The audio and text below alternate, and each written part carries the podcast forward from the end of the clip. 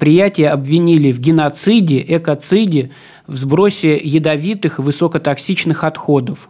Контролирующие органы, которые должны реагировать на эти нарушения, адекватно как раз не реагируют. Я позвонила гендиректору вот этого вот всего свинопредприятия, Описала историю, попросила комментарий. На что он сказал, что ему некогда, он такими пустяками не занимается, у него, видите ли, работа на всякие там журналистские вопросы, он отвечать не намерен.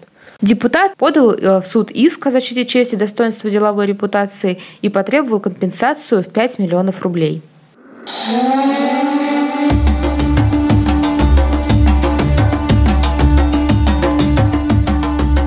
Всем привет!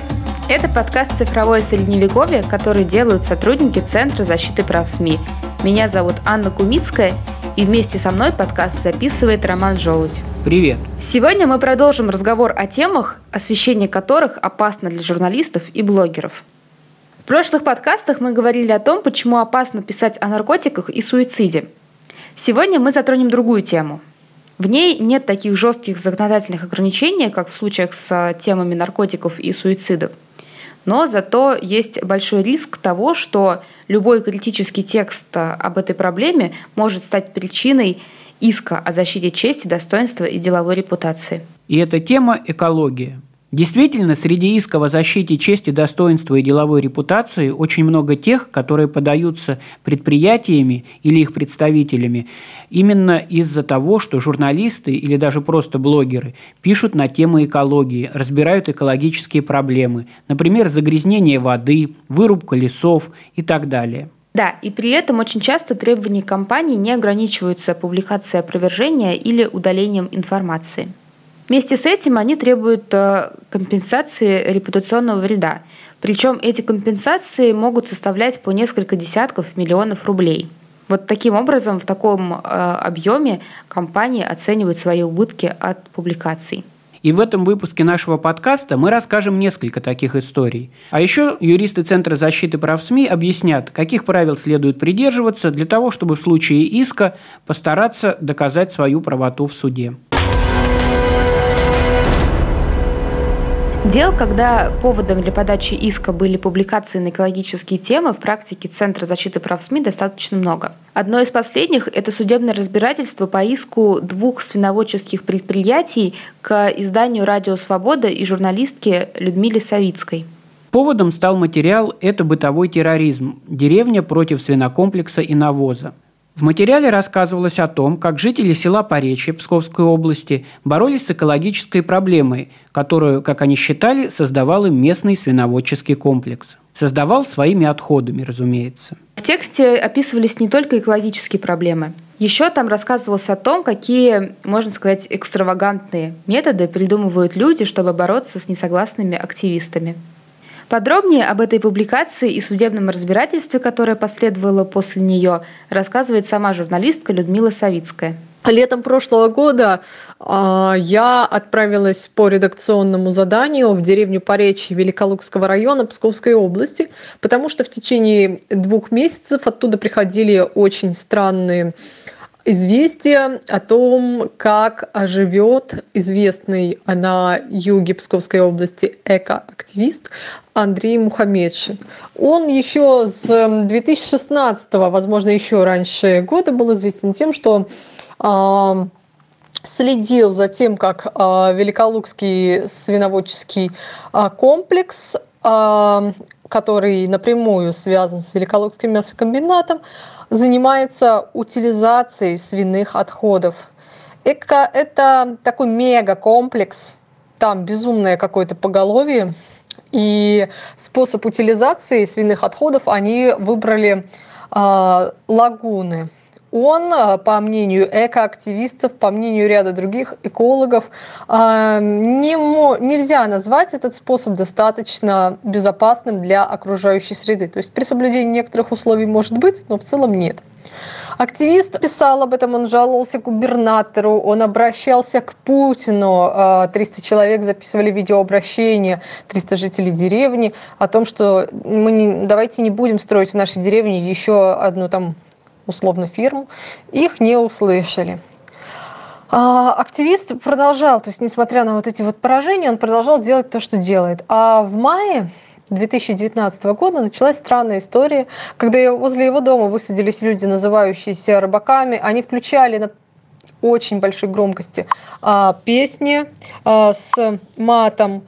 Они включали аудиозаписи, аудиокниги с со, со сценами расчленения, со сценами сексуального характера, песни такого же рода, и включали их э, в режиме нон-стоп. У него малолетние дети, которых это пугало, которым это не давало вести обычный образ жизни.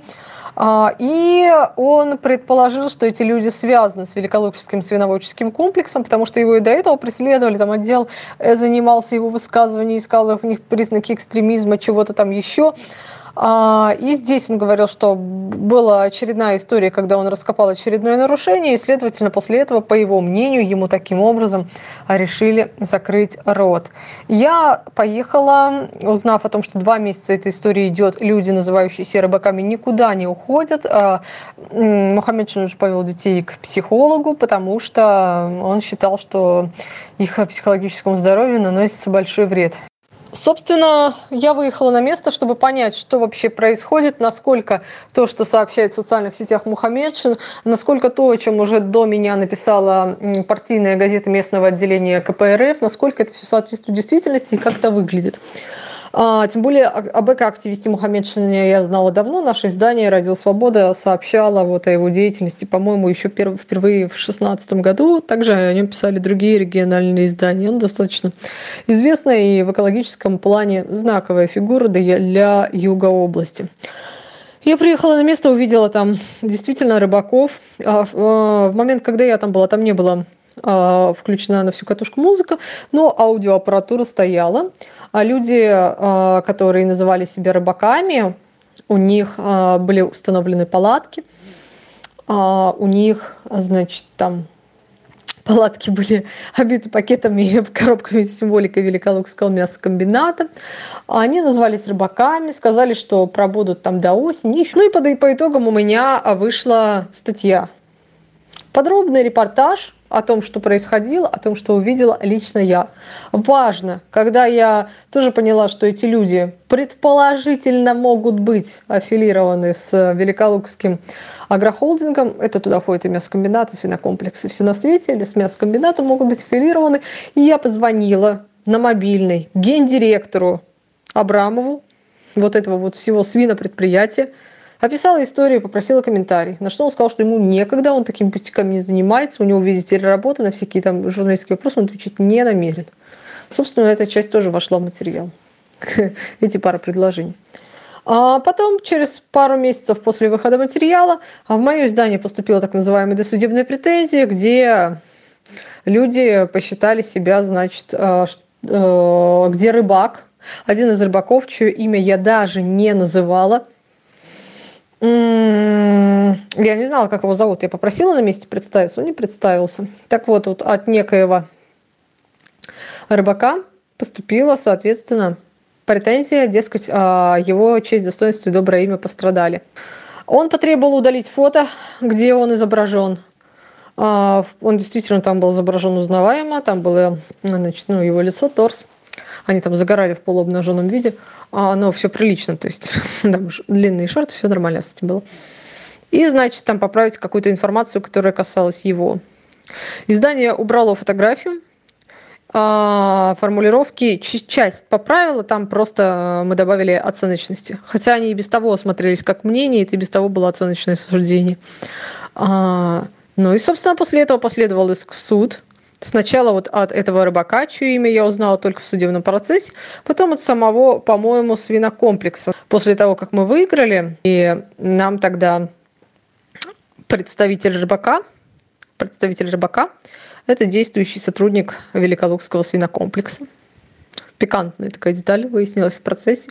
Он э, сообщил э, юристу Центра защиты прав СМИ Ольги Шацких, что дойдет, цитата, до ЕСПЧ.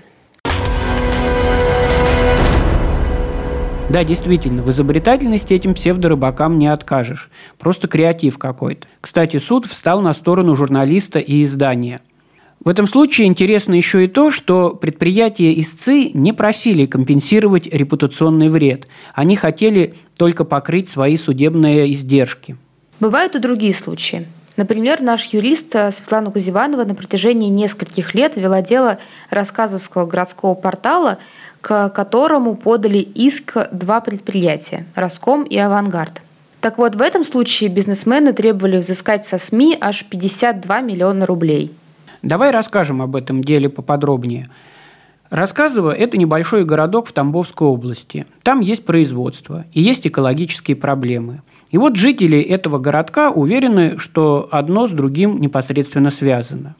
На городском портале они постоянно эти экологические проблемы обсуждали, что сильно не понравилось руководству предприятий. В 2017 году две местные компании подают иск в арбитражный суд – иск городскому порталу. В иске указано, что на портале предприятие обвинили в геноциде, экоциде, в сбросе ядовитых и высокотоксичных отходов. И виновата в этом оказалась почему-то редакция интернет-портала.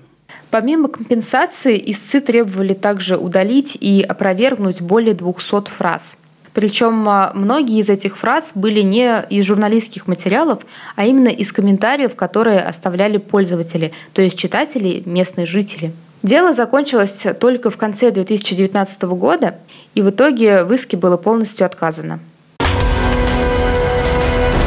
Конечно, суды не всегда встают на сторону журналистов. Например, в конце прошлого года суд в Брянской области удовлетворил иск о защите чести, достоинства и деловой репутации. Его подавал Дмитрий Добронравов, местный бизнесмен и депутат Брянской областной думы. Ответчиком выступал брянский блогер и журналист Александр Чернов. В своей публикации он опирался на слова местного экоактивиста Михаила Видулина, который тоже стал соответчиком в суде. Текст был опубликован на странице блогера в социальной сети ВКонтакте. В нем рассказывалось о строительстве нового зерносушильного комплекса. Но проблема состояла в том, что строился он на месте э, бывшего шпалопропиточного завода. И блогер логично задал вопрос. Будет ли продукция, которая будет поставляться во многие магазины нашей большой-большой страны, безопасной для потребителя?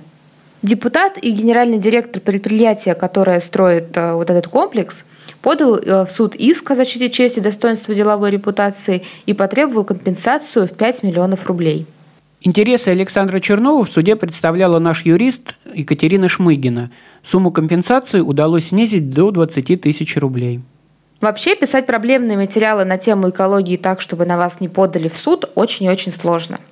Как минимум, очень сложно собрать доказательства нарушений. Об этом и о том, как подстраховаться на случай возможных претензий, рассказывает юрист Центра защиты прав СМИ Светлана Кузеванова. Какие вообще могут быть риски? Чаще всего мы, конечно, говорим о дефамации, поскольку распространяются сведения о том, что завод или какое-то предприятие нарушает природоохранное законодательство или не соблюдает санитарные нормы, ну или как-то противоправно себя ведет, недобросовестно.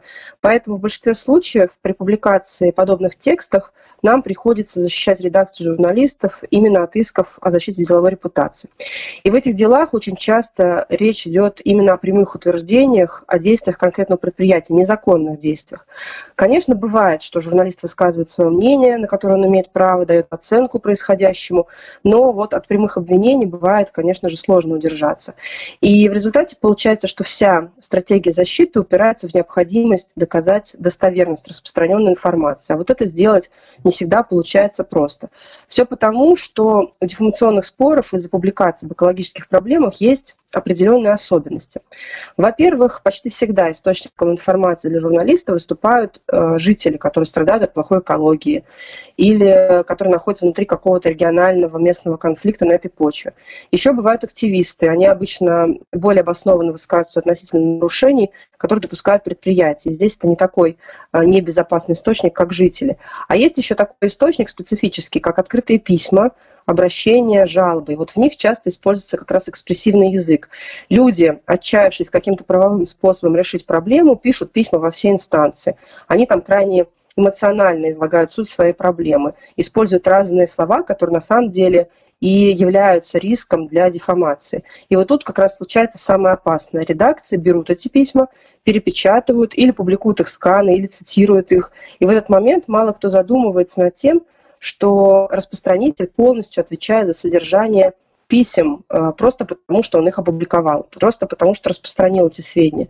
И такие ситуации повторяются очень часто. Э, и мы сталкиваемся с тем, что журналисты как раз думают, что письмо это и есть доказательство происходящего, но это, как показывает практика, далеко не так.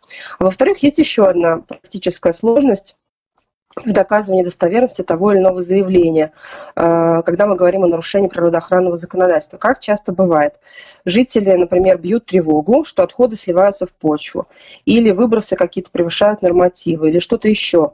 Общественные организации, активисты, в свою очередь, обращаются в различные инстанции и пишут письма в СМИ, желая привлечь внимание к проблеме. Делают они это чаще всего потому, что контролирующие органы, которые должны реагировать на эти нарушения, адекватно как раз не реагируют. И что получается? Журналисты, блогеры, активисты распространяют информацию о том, что завод нарушает санитарные нормы, а по факту доказательств этому нет, поскольку если э, даже проверка контролирующими органами проводилась, то нарушение редко кто выявляет.